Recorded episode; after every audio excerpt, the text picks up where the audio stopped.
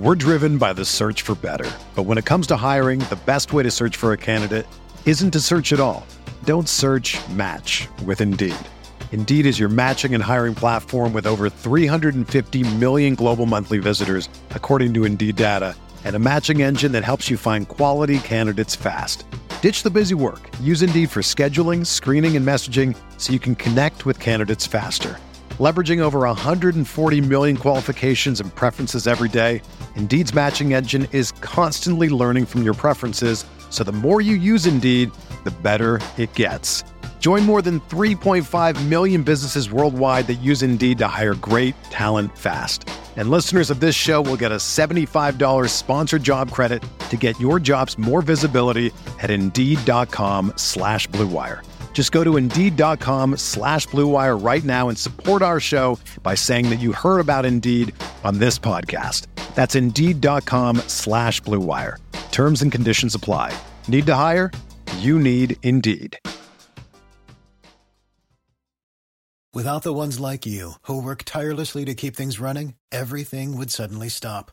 Hospitals, factories, schools, and power plants, they all depend on you.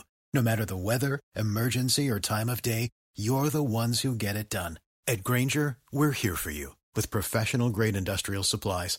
Count on real time product availability and fast delivery. Call clickgrainger.com or just stop by. Grainger for the ones who get it done. Experience. Experience.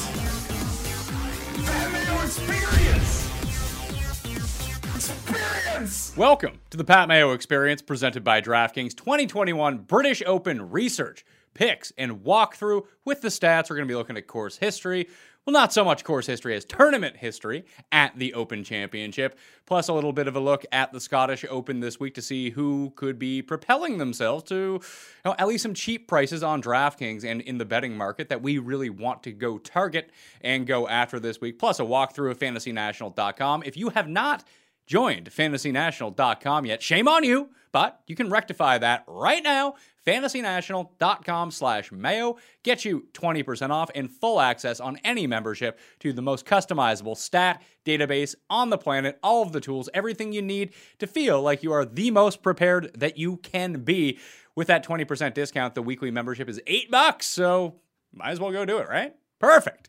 Also, playing the Listeners League link on DraftKings. It's filling rather quickly already. Uh, and the show has only been out one day for the DraftKings picks with Raza. Go back in time and watch that, by the way. But that's down in the description, as is the newsletter, as is the review giveaway. If you sub to the free newsletter, uh, there'll be cash giveaways in that as well. Or you leave a five star review on the Pat Mayo Experience audio podcast with your Twitter handle or email address in that review. You are in a draw for the giant cash giveaways this week. In all, I'll be giving away around $1,500. So, why wouldn't you want some tickets? Why wouldn't you want some cash? Spend the 28 seconds to do both, and hey, you're helping us out at the same time, just like you can do if you smash the like button to the episode. And in the comment section, give me your favorite old man who's playing in this field that you think can actually rival. Pull a Darren Clarke in 2021, a decade later, who can win sometime in their you know early to mid 40s that you think actually has a chance this week. Going into the field, and looking at everything, there's a few notes that you should take away where we have the WDs. So a couple guys just are not playing. Matthew Wolff is the latest to say that he is not going to be playing in the British Open. He is going to be replaced in the field by Andy Sullivan, the spaceman. So we have another Brit, another short hitting Brit with links experience to add into the field. The entire DraftKings pricing will be updated, I'm guessing, by Monday evening, potentially even earlier than that, because once you factor in the three qualifiers from the Scottish Open, if anyone qualifies from the John Deere, they still have to remove Sungjae Im. Si Woo Kim and Kevin Na from the field. Add in the Martin Kaymers and whoever the hell else replaced the rest of them. Uh, and we'll get a full field update on Monday morning, Monday afternoon, or Monday evening. I can't vouch for how quickly this is going to work with DraftKings because sometimes you just never know. Like two weeks ago when they didn't release odds till like 24 hours after everyone else. Then the next week for the John Deere, boom, they're the first ones on the market with odds. So it kind of wavers in either direction from time to time. But if you just check and we'll update the entire slate on Fantasy National as well once DraftKings makes their update on that, as we'll update the odds for the British Open as well, if that's the category that you like to sort by on Fantasy National to go look at everything. But those are the withdrawals from the field. Other than that, when we speak about the field, we're talking about 156 players. The top 70 in ties are going to make the cut this time around. So it's like the PGA Championship in that way. So just, you know, slightly more, say a slightly higher percentage is going to make the cut than your average run of the mill PGA Tour event, uh, and much more than the US Open, which was top 60 in ties. So you can figure it out like the PGA Championship, and everyone is playing. Like I guess Tiger's not playing, Wolff isn't playing. The aforementioned guys who have already withdrawn are not playing. But other than that, you're going to get your full complement of players, plus guys from tours all around the world. And where there was no British Open last year, a lot of the players from the 2019, uh, like trying to qualify for 2020 that had already done that, they're going to be in the field along with the guys that qualify this time around. That's why you're seeing some of the bigger names or guys that you would just logically think are already in the field are not this time around because it's two years worth of qualification that they're jamming in to this one tournament. But even when you look at the bottom end of the DraftKings pricing this week, like there's guys down at $6,100 who you know, they're not good plays, but they're guys I could see going to if you really wanted to do like a super studs lineup or you really wanted to get in four guys above $8,500. There's guys down there that can make it work. And not just Sam Burns, who's $6,300. As Ben and I talked about on the DraftKings show, Daniel Berger and Sam Sam Burns are probably the most egregiously priced players in the DraftKings player pool for the Open Championship. Berger comes in at $7,400. Sam Burns is $6,300. And that's not to say that these guys are going to be good or they're going to make the cut. It's just when you look at their typical DraftKings performance, the quality of player that they are, and where they are normally priced, around the names where they're normally priced. Like, I know it's a different tournament. Berger is taking, he goes from $11,000 to 74. Like, there was, he's not going to win the John Deere Classic, at least I, I don't think, unless a barring like a, a 57 on Sunday, probably not going to win uh, in the Quad Cities. But that's such a substantial drop where like he is far and away the best player in one tournament. Then you bring him into another tournament, you would just expect him to be eight thousand, eighty four hundred dollars. Like if you put Daniel Berger at eighty four hundred dollars around Scottie Scheffler and Adam Scott, the guys that he is normally around, or even Will Zalatoris, like you would have you wouldn't bat an eye. You'd be like, oh yeah, that, that's properly priced, and you get them for like twelve hundred to thousand dollars cheaper than you're thinking in your mind. Like, yeah, that sounds like a great value. And it's the same thing with Sam Burns. Not that people love Sam Burns at this event. However, you would expect him to be $7,200, $7,300 along the lines of Christian Bezuidenhout or Branden Grace, like those types of players. Ian Poulter in the low sevens, and all of a sudden he's $6,300 essentially he's being priced with the amateurs that qualified for this. And you know, Paul Lawrie, whose age I'm going to guess is like 85 years old at this point with the former old school open champions that are still getting their invitations to come play in this event. So that's kind of crazy to me. So let's jump jump over to fantasynational.com so we can take a look at the entire field. Uh, and you can see I have the stars next to the name of the plays that we gave out on the DraftKings preview show. Again, highly recommend you go download that. You go like, you subscribe to Mayo Media Network. Oh, and if Fantasy National is something that you really enjoy for golf research. You're going to love runthesims.com, which uh, is a new football site that I've co founded with Justin Freeman that uh, uses a lot of the same principles of there's no picks on the site. It's all research. It's completely free to use right now, too. So if you want to do some research for fantasy football, for DraftKings football, for gambling on football, you can get a sense of all the tools. And uh, the season long stuff will remain free for the entire year. Not going to charge for that. But when you talk about like optimizers and simulators and other things of that nature, plus all the stats are fully customizable over there, you can find that link in the description if you want want to go check it out, I highly recommend. Hey, just go sign up for the site. Like it's uh, it's completely free, like I said, and just go give it a test drive. If football and football betting or football DraftKings is something that you're big on, runthesims.com. If you slash Mayo, you can see all the premium pricing for the rest of the season, but you don't need to do that right now. It's completely free. See if you like it or not first. Yeah, give it a test drive, like I said. When we look at the field, uh, outside of those two guys, like I mentioned, you can see, and I don't know what I'm going to be doing with Berger as of yet uh, at $7,400. Like even over the past 50 rounds, as you can see, he's seventh in strokes gained total in this field. Matthew, like, Berger is less than Matthew Wolff, who just withdrew. Obviously, you know, we don't know that yet in terms of us putting everything in. That just seems so strange to me. Or like Sungjae, who's just not playing all that well.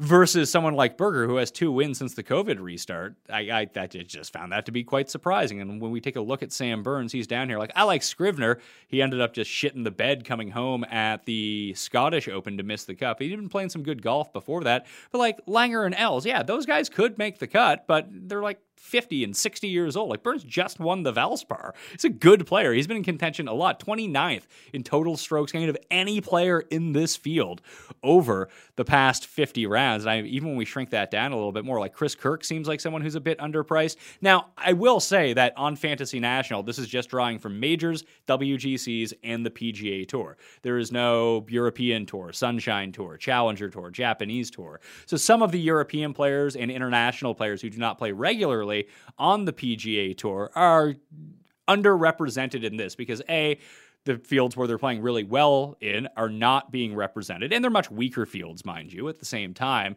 But when you see someone like Kanaya, like he's playing essentially in the best tournaments possible. So he's getting stuff from Memorial, the PGA Championship, Sony, Zozo, which is equivalent to a WGC field, the US Open, the Open Championship. And he's just a much better player than these results actually show. At least in my mind, he is. I, I think that he's going to be a really good player for a young, like he's a great young Japanese talent. Now, I don't know if he's more Hideki or more Ryo Ishikawa when we think about highly touted prospects coming out of Japan. He's probably somewhere in between, and he's still at the infancy of his career. But if you go to like officialworldgolfrankings.com, you can find like a deeper dive on some of these international players. Oh, the general, Richard T. Lee. I think he's Canadian.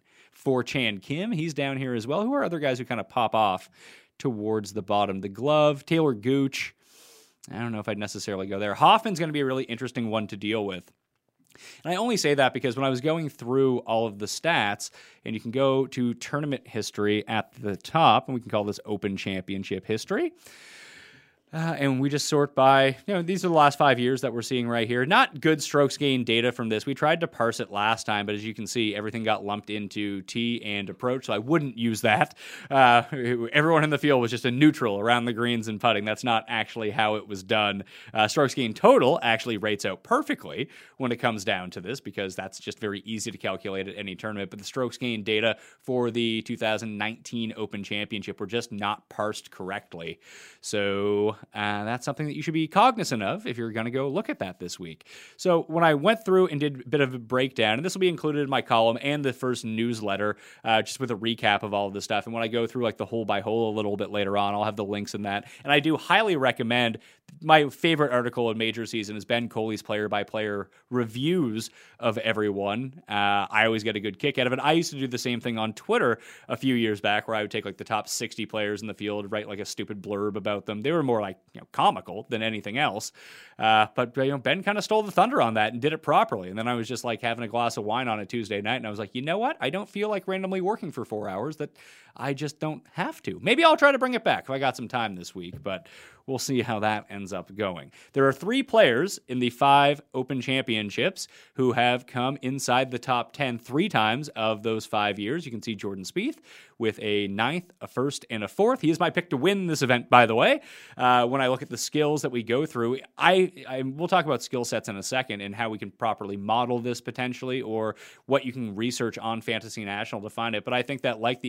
Championship, there is just sort of an eye test element that you want to go through. And well, uh, this is not played at the same course every single year. Uh, we know that, but Royal St. George's tends to be on the harder side of the Open Championship rotation. Justin Ray uh, had a great stat that he tweeted out that three times in the past 20 years have players hit fewer than 54% of greens in regulation, and twice it's happened at this course, and the two times that it was played at this course. So you're going to have to have scrambling. You're going to have to have a bit of magic. Like, and that's where watching the players really comes in handy. Like you can use your stats to supplement it, but I do think that it's a gut feeling week at the Open Championship of the types of players that you want to go with, and I think that creativity is going to be such like commitment to creativity too. Like seeing the angles that the other players just don't see is going to be imperative. Not being afraid to be the type of player who just kind of actually, you know what? I'll, I'll click over on this right now. Uh, is it this one? No, it is from the 2011 uh, Royal St. George's. This is Thomas Bjorn in the final round, who was in contention. Another older dude with who's a fantastic scrambler, obviously a good player in his own right. And you can just see you can't really control the spin. You got to play it below the wind. It was so windy on Sunday. He'll hit the front of the green here, and just you're not stopping. And look how hilly that green is and with these roll off areas. So if we pause it, you can see like in this area, you know, the Kaymers of the world are going to be very happy. The Stewart Cinks of the world are going to be very happy. There are places you can putt from off the green on this course, and that's just another dimension that you're going to go through here uh, when you go around Royal St. George's. And we can see more of it. And just look at that. Just look right up here. All of the fairways are essentially like this. They're a bit wider this time around, but just look at all of the undulations in this fairway. You hit the fairway, it's no guarantee that you're landing in the fairway at this course. So you're going to be playing a lot from these weird uphill and downhill lies. In a weird way, it's a lot like Kapalua and the John Deere Classic and Augusta in that sense, where you're just not going to find a flat lie on the course. But look at some of these devastating bunkers. We scroll through it a little bit more. This Derek Clarke's putt just up one level and then downhill onto another. Like being able to control those speeds is going to be so difficult, especially if the wind can get up to like 25 miles per hour, which we're going to see here. Here's Dustin probably missing putts. Oh, here's old Jimenez. See, another old dude who's just randomly in contention. I'm uh, not in contention. He wasn't up there with all the leaders, but he's having a really good round. Someone like Chuck Schwartzel is someone I could see potentially going to here. Let's try to see if we can find a drive from someone. Get Clarke out of here. Jimenez wrapping it up. Dustin missing putts because that's what he's going to do on the final day before he puts it out of bounds just kind of scroll through here and we get a good sense just walking from hole to hole here. You can see Clarke with his like little mini waddle going from course to course. But just when you get an overview of Royal St. George's, uh, you can it's like a fucking field. That's all it really is. Um, so you can find all of this on the Open Champion or just the Opens uh, YouTube page. Uh, and as we go through it, I think that's Louis, isn't it? Of all people that we can see here. I think this is the Sky Sport. Yeah, it was Louis. Good for him did not have a, a great go about it. And here's Phil. You can see the wind is picking up. Phil was five under on the front nine. So, okay, let's take a look at Darren Clarke's swing here and just watch what kind of trickles out onto the fairway. He's keeping it super low. He's got it a bit more back in his stance, and you know anyone would actually have a driver, and that's how you have to play it uh, at these courses. Being able to adapt like that. Now he's just in the middle of some hill on a field. Uh, if you're not used to these links conditions or don't have the type of game where you can kind of scramble out of that, it's just going to be so difficult, uh, and you're going to make some gigantic numbers on this course. Just look at these bunkers. Jason Kokrak gets in that bunker. He's never getting out. That's impossible. He couldn't get out of the colonial bunkers. He's going to get out of those things? Not a chance. Then we're going to see Dustin coming up with this like shaky handy cam. I guess Paul Greengrass was directing this one. You can see you know, the wind is picking up. There's blind shots everywhere on this course, and just look how hilly it is. And Dustin's going to try to cut everything off, and maybe I think I can't remember which hole this is. Um, we'll see where he lands it. So he lands it. Yo, he's in the middle of the shit. And now he gets a nice fair, not quite back out to the fairway, but he gets it kicked out into one of the flatter areas. But that's still a valley. So even when we scroll like and zoom back in down to that level, we're not even sure whether that's going to be a flat lie or not. So you have to expect the unexpected. And who are the players when you're thrown basically like a gigantic pile of shit in your face. Can you scramble your way out of that? And that's why I went with Spieth. I feel like when we go back to Fantasy National and we just look at the players again who have been playing really well at Open Championships, I think that's a pretty critical element. And that's going to be one of the hard reasons to get behind Bryson. I think that Bryson could be really good at this Open Championship if he plays within himself like he did at the Players Championship, knowing what he has to do off the tee, knowing where he cannot miss. We've never seen big, beefy Bryson, you know, after he's bulked up play in these link style courses. Maybe maybe he's just awesome at them. I can see it. He's a strategist and thinking through this course and where you can miss and where you need to play it and being creative.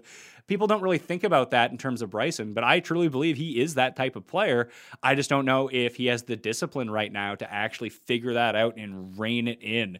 Uh, when we're really going through it. So Spieth, I know, is that type of player, and it's translated across all Open championships. The hardest thing for Bryson is going to be if weather just pops up out of nowhere. Uh, when we get to like the after Phil makes his eagle on seven, uh, you can uh, let's see if I can find it on here because I was watching this final round the other day. That all of a sudden, like the wind picks up and it just starts pouring rain at some point, and then all of a sudden the rain is all gone and the wind dropped down a little bit. Uh, you, you see Phil like getting himself ready in his like poncho gear. Uh, he's he's changing everything around, uh, changing his outfit for this event, and then like honestly, 20 minutes later, it just stops raining, uh, and that is the end of it. So you need to be able to conform to your conditions really quickly and expect the unexpected. That's not to say that the weather is just going to come. It, it might not. Uh, I can see what the weather is looking like right now. This is the wind finder that I'm using for the week It is the Sandwich Bay one. As you can see, yeah, pretty benign Monday and Tuesday. Thursday, we're going to get some winds. It doesn't look like there's any rain in the forecast, which is nice, but we're still a ways out right now. Uh, gusts up to 13 throughout the day. That's not so bad. We get gusts pretty high in the morning, 15 or 17 and 15 once the guys are on the course. Saturday, it's a bit down. But when I checked this out yesterday, it showed Thursday as like max five mile per hour winds. So now it's picking up a little bit, and it looks relatively benign on Sunday as well with no rain in the forecast whatsoever. I would have problems really trusting this too much as we go through. Like you want to check back Wednesday right before lock and see what it's doing Thursday morning. That's another thing that Ben and I talk through when you try to trust the weather. Like trying to find a split and even a micro split in some of these waves could be completely advantageous. But I think by trying to check the radar, trying to check the rain, trying to check the wind. You can only see what's in front of you for basically like the next eight to 10 hours and hope that you get lucky that it's accurate. Trying to project into Friday afternoon, even from Thursday morning, is just going to be incredibly difficult. So I would watch out for that. So Spieth is one of the guys with three top tens in the past five years. The other ones are Rory and Brooks. So the players with at least two top 20 finishes in the past three Open Championships. You have Spieth, Rory, Brooks, uh, the three guys with the top tens. Stenson, Zach Johnson, Justin Rose, Finau, Molinari, Erik van Rooyen. Matt Kuchar, Alex Noren, Xander Schauffele, and Charley Hoffman. And players who have made the cut in every appearance in the past five years in a minimum of three starts in British Opens Spieth, Stenson, Rose, Finau, Brooks, Noren, Rickie, Cooch, Webb Simpson, Danny Willett, Xander Schauffele, and Lee Westwood. Cantlay, EVR, and Harris English are two for two in cuts over that time. Englishes are not the past two years. They actually come from 2016 and 2015. Not great finishes, but I do like him this week. I think that he kind of has sort of a British Open game. Like Kevin Kisner is an American who I would say, just from my gut feeling, has more of an Open Championship game. Just you're not gonna like the Bombers listen, if the weather stays down, the Bombers can go at some of these greens. But if you're not going to hit that many greens in regulation, you got to be able to scramble your way out of the shit. And that's not always the easiest thing to do for some of the guys that are just not used to playing from certain directions. I would actually take a look at, and maybe this is like, I think Spieth, Stenson, Rose, and Rory what are these guys good at? So those are the top five players in Open Championships over the past five years, cumulatively. Like, and we talk about strokes gained total over those five years, the summation of them. These are your top five guys. I just think that these are all players who are really good from 100 yards and in because eventually you're not going to hit the fairway. You're going to end up in the fescue and you're going to have to play out sideways or try to advance it four feet in front of you just to get it back. Like you're not going to. What Bryson did at the U.S. Open a few years back at Winged Foot is just not going to be possible out of some of these weird fescue lies that you're going to have at the British Open, especially at this course where there are certain patches where it's essentially death if you go into it. Now, maybe you can get out and advance it, but then you're just going to be left with a lot of 88 yard third shots into par fours where you need to get it up and down or 64 yards out. And when I think of Spieth, Stenson, Zach Johnson, like that's where those guys are really good. Uh, guys that are forced to lay up on par threes a lot of the time to get to their proper distance at some of the longer courses. I mean, Rory's not really that type, but he's good from 100 yards and in. So is Rose. So is Day. So is Finau. Uh, Finau, not so much this year. That's actually been a problem spot for him. But when I think about these guys historically, and even you see like Molinari, Mickelson, Norris, Warren, Rickie, Cooch, Reed, Webb. That's what these guys are really good at. Are those like 110 yard shots, 70 yard shots, knocking it down if they have to, having to roll it up. Like I think there's a reason that why you see these guys year after year do really well at open championships. And at least I know where we've seen the all of these players that I'm talking about have modicums of success, or at least a modicum of success, and multiple ones at certain points in the Open Championship. That I know that they can do these things and that they're willing to adapt their games a little bit. Whatever the worst players are, I didn't even look at that. Yeah, not shocking. Duval, Daly, Hamilton, Darren Clarke, Billy Horschel hates this tournament apparently. Kevin Streelman's been bad, but that's only in two appearances. Billy Ho's missed three cuts in a row at the Open Championship. Poulter's been bad. Kind of like Poulter a little little bit this week, though. He's playing well at the Scottish. We'll jump into the Scottish stuff a little bit more. So maybe we can try to parse this out a little bit in terms of what it looks like statistically, uh, because I think this is more, like I said, of a gut feel week if you really want to go through it. But proximity rates are something that we can try to attack here and see who's really good from 75 to 150. I mean, Streelman, Scott. Scott is someone that I'm trying to wrap my mind around just a little bit. If Max Homa wasn't so horrible in major championships, seven of eight missed cuts, Yeah, that's a big yikes coming into it. So you'd want to try to see who rates out well here. And I mean, past 50 rounds, we can scroll down to past 24 rounds and see what this gives us as well. Uh, I mean, you want good proximity players from all ranges. Strokes gained approach is going to be incredibly important this week. But hey, now we're seeing some of those names that we saw at the very top of Open Championship players like Fleetwood, Scott, maybe Vic Perez is someone to give a bit of a look to here.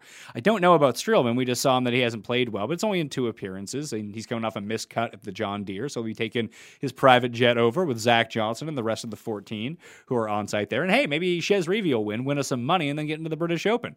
Bubba is a real outlier in this entire situation. He's just so tough to figure out because everything that I've described, you would think would really rate out well for Bubba Watson. Listen, he's coming in really good form, two top 20s in a row. The approach is there. The driving has been spectacular.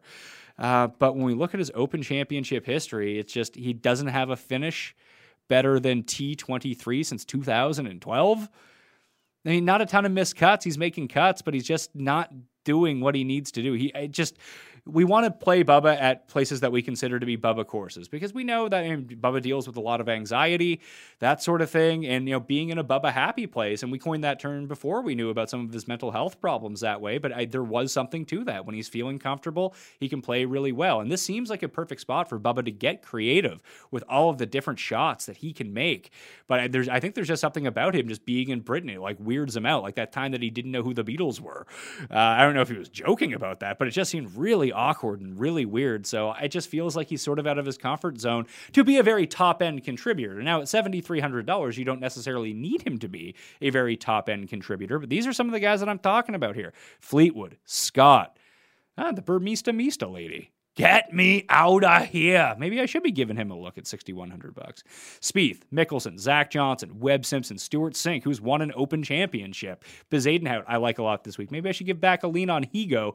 Everyone's on Guido now because Guido has been so good recently, and Higgo uh, has now been playing a little bit poorer uh, as we go through it after coming off his win at Palmetto. But maybe this is another spot. I mean, you, he has a lot of European Tour experience, so this is sort of the range where you can look at. Like Hoffman, I said, has the two. Is he the two top twenty guy? Uh, Charley Hoffman, yeah, he has at least two top 20 finishes in his past three open starts, and he's up there. And you can see that these are the ranges where these guys play really well from. So that's probably one that I would try to overweight this week.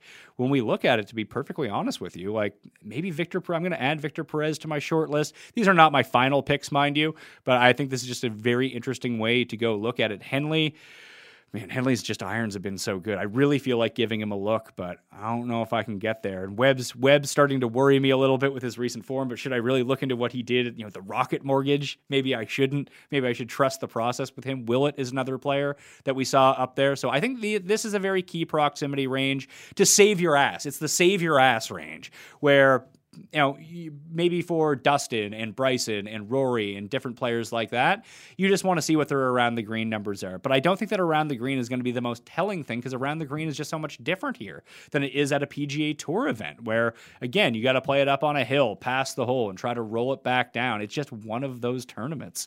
So I think it's more of a feel thing. Guess who's back?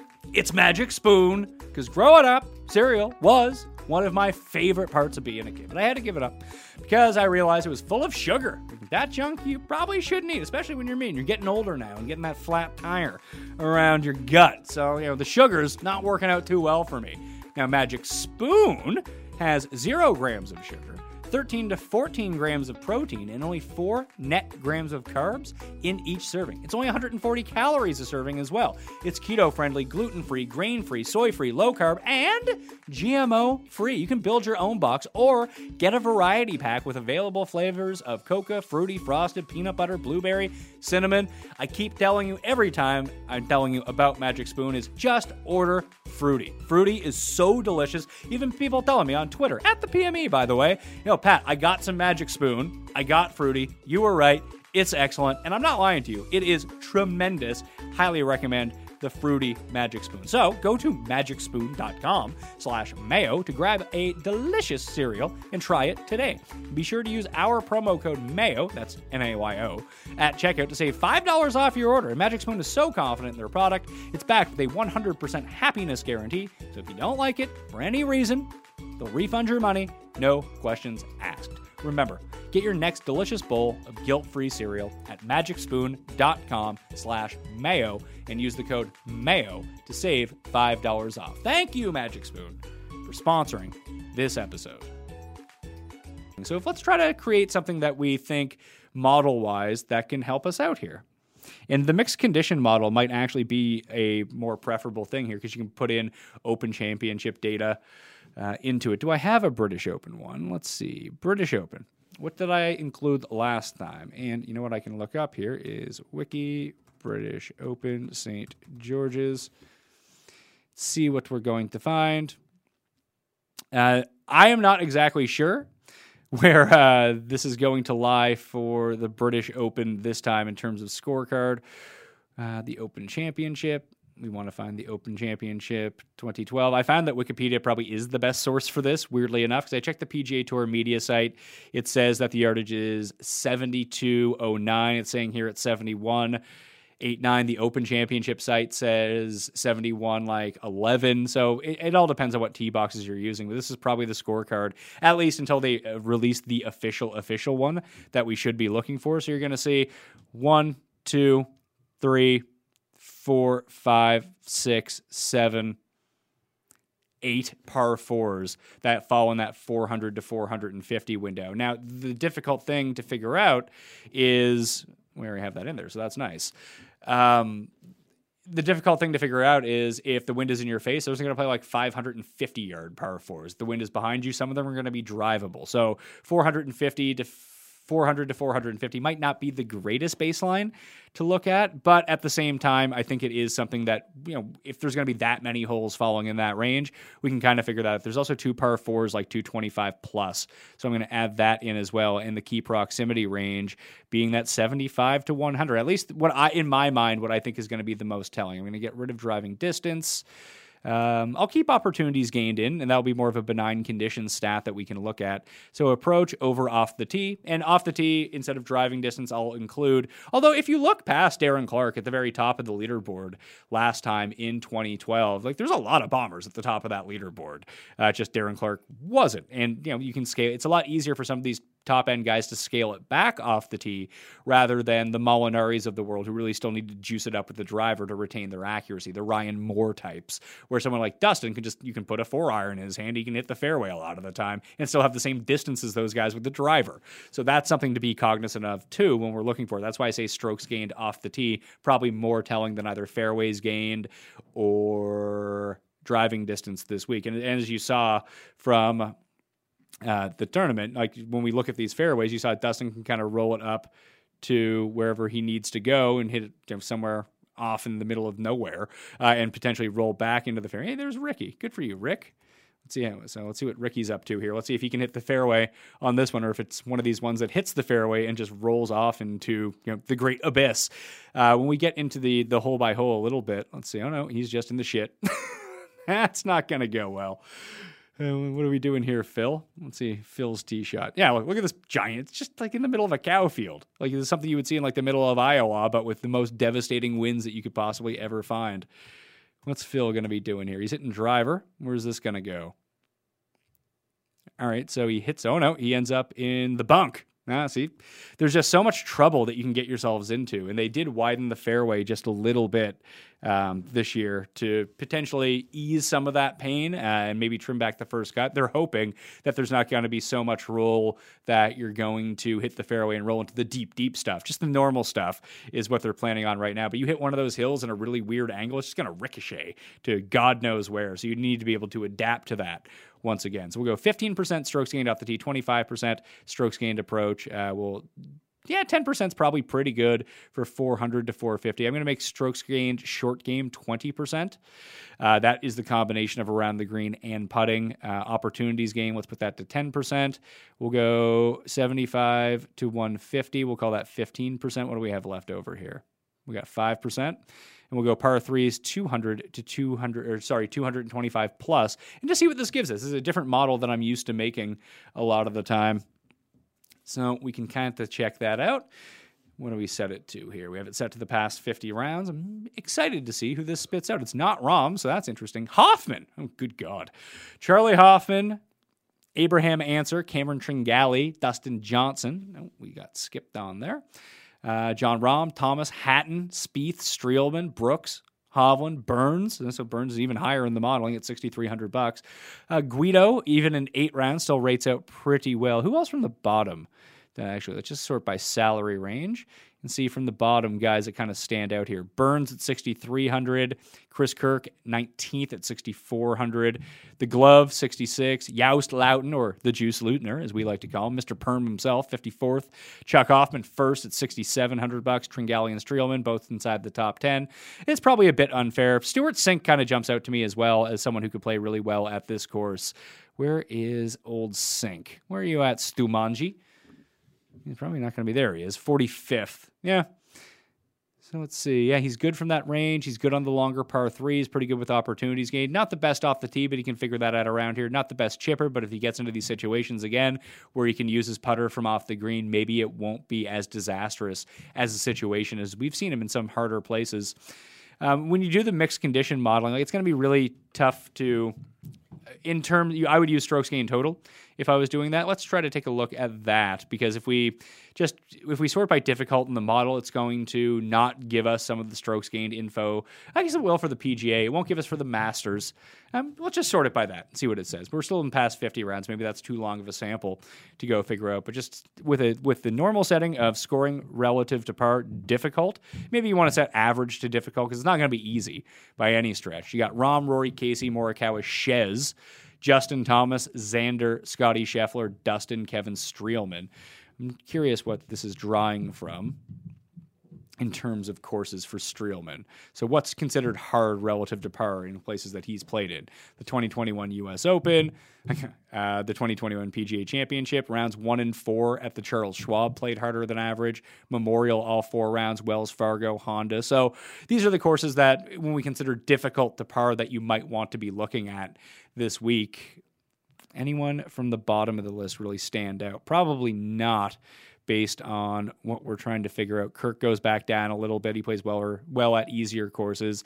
Uh, Chez gets a bump up. Streelman gets the bump up. Charley Hoffman goes from 1 to 28 in these conditions. Tringale still around the same level where he was at inside the top 30. Van Rooyen actually sees a big bump up on harder courses. And again, this is the past 50 rounds. Higgo and Conners uh, 31 and 32. Kokrak and Matt Wallace are all right. They're doing a little bit better. Poulter and Henley doing a little bit better. Gary Woodland makes a huge leap. So does Christian Bezuidenhout. So now we're talking a little bit.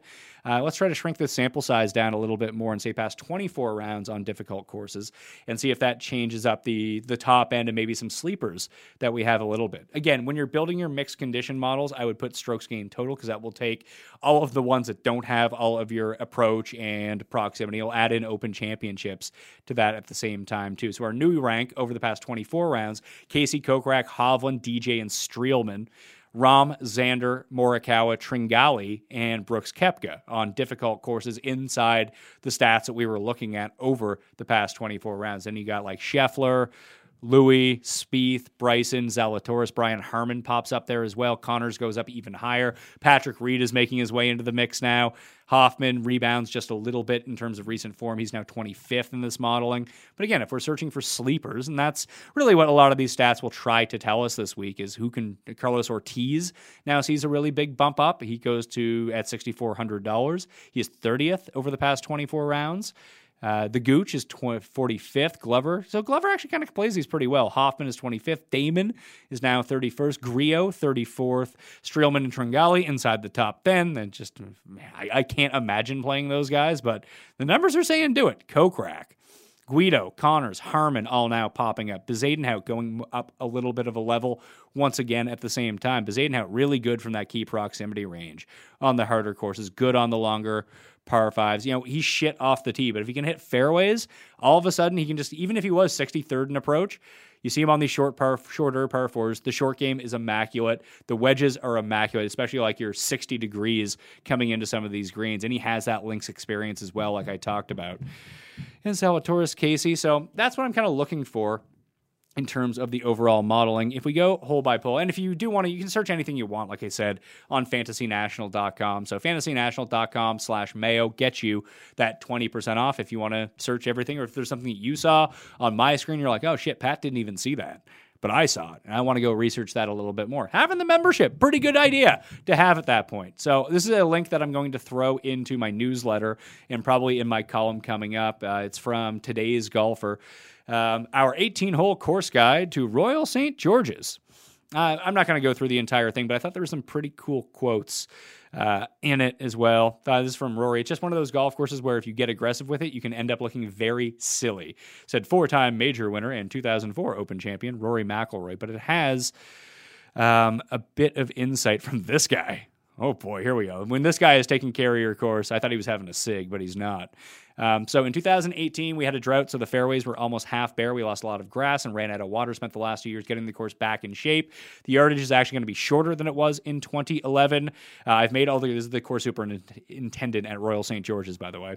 I've made all the greens bigger by miles and brought them a lot forward. The fairways are slightly wider, and we've tried to make it so if you hit the fairway, you should hang into the semi rough at worst case, not go into the thick rough. So generous out there. We've also added one bunker and taken others out, but I suppose the big change is number four. We took the sleepers out uh, on the fourth to make it look more natural. It looks completely different, but it's still the same height. Number five was the one that the guys were driving in the final round, and seven is the par five that is super easy on the front nine. There's another par five on the back, which is one of the hardest par fives in major championships. So that's no eagle hole, put it that way. Uh, they've moved some tees around, and I thought this was a really interesting quote, depending on the wind. As a result, there with moving tees, there could be some unusual yardages in par fours, which will become drivable. Off the top of my head, the second may be possible if it's downwind. The fifth, we've added a front tee, which wasn't there in the last Open. That was drivable sometimes in the final round anyway. The 12th is drivable for Bryson, and believe it or not, the 17th, if downwind. Luke Donald doesn't hit the ball very far, and he nearly drove the green on a practice day in 2011. So the wind is really going to determine a lot of this stuff, and some of the choices, like that could be something that I think that could, you know, fuck around with some of the guys that are like, oh my God, these are now drivable. But just look at these greens. Like if you look like right here, you miss this, like going for it, and like you're here or here or here or here or here. You're death. I think it's a par three, but uh, and that kind of goes not as a part of a drivable par four. But if the guys, yeah, this is the par three. Yeah, the par three hole at Royal St. George's that ended Thomas Bjorn's Open Championship hopes.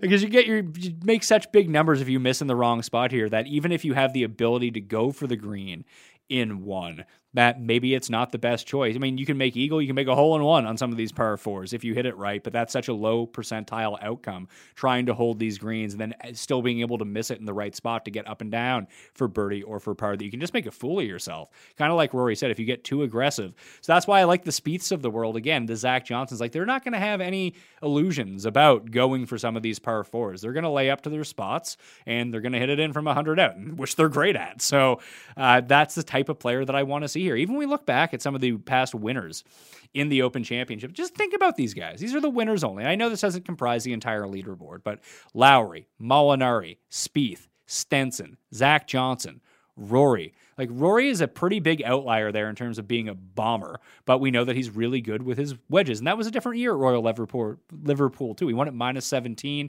It was a complete shootout. Stenson and Phil, the year that they were out there, like they are great wedge players, and they got the best possible draw. ZJ won at St. Andrews. And, you know, Day was in the mix. Louis was in the mix. Leishman, Spieth was there as well.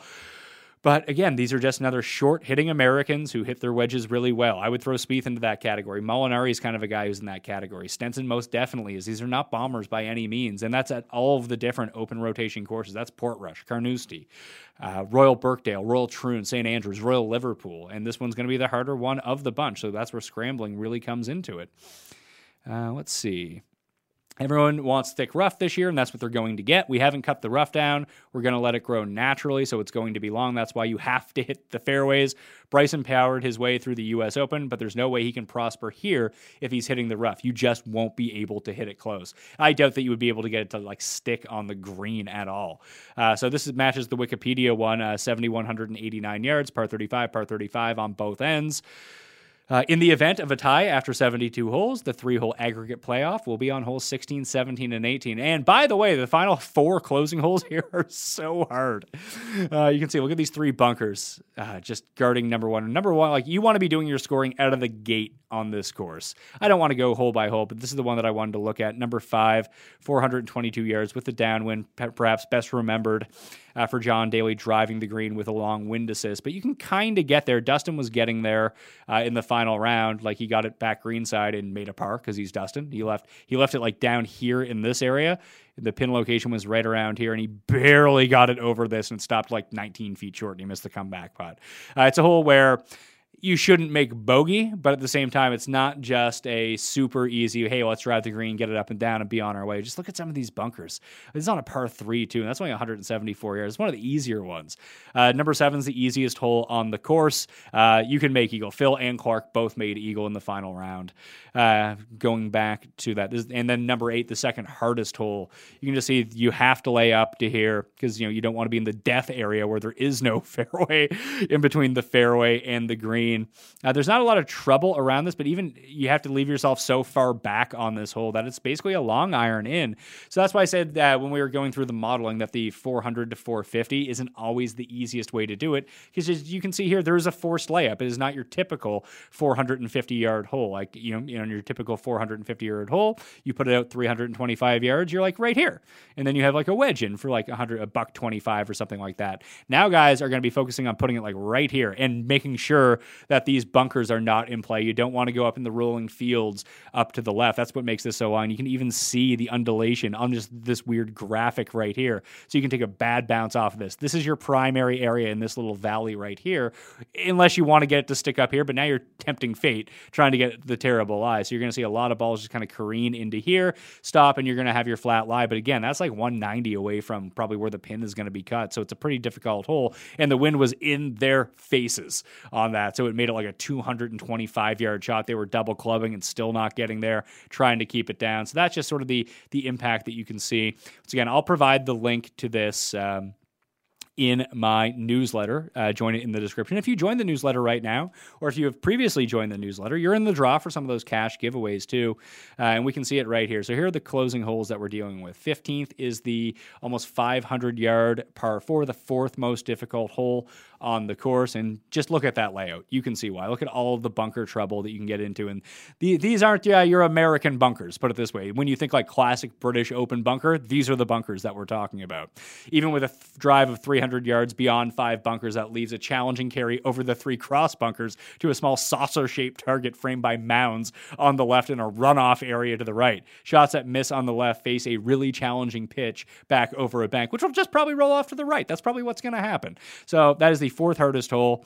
Uh, the par 3 16th is not incredibly difficult, but it's one that you can make a really big number on.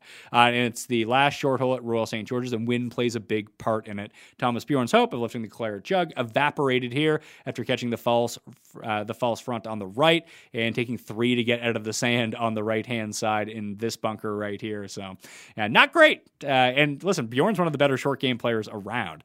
The number 17th, the 10th most difficult. So on the easier side, then you have 18th, which is the third most difficult on the course. It's basically just a straightaway 450 yard par four. Uh, but it's one of the, as they say, one of the most fearsome finishing holes in the open rotation. The 18th hole at Royal St. George's has played to an average of 4.62 in 1985. Drives down the left side of the fairway, bring a chain of three bunkers into play, but offer the best angle to the small, narrow target. So this is where you want to be uh, but do you have the guts? And there's like the entire fairway is sloped. It's kind of ridiculous when we look at all over. But that's what I'm looking for. I did want to give a quick shout out to my guy once again, who's been really good with these uh, Scottish Open and European Tour tee to green numbers. Uh, so this is through three rounds: Dietrich and Fitzpatrick. Feinberg called Dietrich the the European Tony Finau. So we'll see if he can keep it up, and just to see who's just not putting well at this term. You can see Rom has not been putting well all week. Lost almost two and a half strokes putting. He's still minus 13. That's how well he's playing at the moment. Oh, the ace of Wades, Wade Ormsby. He finally made some putts in round three, but he had not got it going on. Scheffler has been playing really well. Uh, you can see he's getting progressively better each and every day. He's up there. Min, woo! Lee. I guess he'll have to take the spot of C, woo! Kim this week. Patty, you know, so Bjork is a lot of putting in around the green. Although the irons were really good, he's had a really good round. I mean, when you shoot minus eight, everything is going to be clicking. David Law seems like he's a lot of smoke and mirrors. Again, at SGT number two green on Twitter if you want to check out Matt, who's providing all these. My guy Otaegui, need him to. I need him to come inside the top five. That would be excellent. So Victor Perez. I mean, Victor Perez. Look at these strokes gained approach numbers. He's probably just looking at it, I don't have the cumulative totals here, but I think that he is leading everyone in strokes gained approach at the moment. The putter was on fire uh, in Saturday's round, and we saw like from 175 to 150, he's one of the better players in this field. Maybe, maybe Big Dick Vic Perez is the way I need to be looking. Let's let's go take a look at Perez for a second and see what he is up to. This is actually how I do my uh, my research, by the way, if people were ever wondering. I just kind of jump around, I get different thoughts in my head, and I jump back to Fantasy National to see how things are going. Yeah, he's been on a bad run here. He was ninth at the Players. That's a shorter course. API. How has he been in the Open Championship? He's never played in the Open? Really? Wow. That blows my mind. I guess this is his first time kind of going up and down. I want to go to officialworldgolfrankings.com and take a look at Victor Perez just to see if I'm not missing any Euro data on him. Apparently, I have caps locked on. That's never a good sign. Perez. Vic is, I guess he's still number 38 in the world rankings. I'm actually shocked he's up that high. I mean, we when you make four consecutive missed cuts, that's going to be the case. Yeah, so he has not been playing a lot. He was fourth in Austin, another shorter type course where you can take advantage of short game and putting. Players would be very much the same way. Fourth in Saudi earlier this year. All right, so he had it on a nice run. He was going bad, and it looks like he's started to solve some of these problems at the Scottish Open. So Victor Perez, let's throw him on the short list. I don't want to forget about him. All right, so I'm going to mark him up as a potential play in that $7,000 range.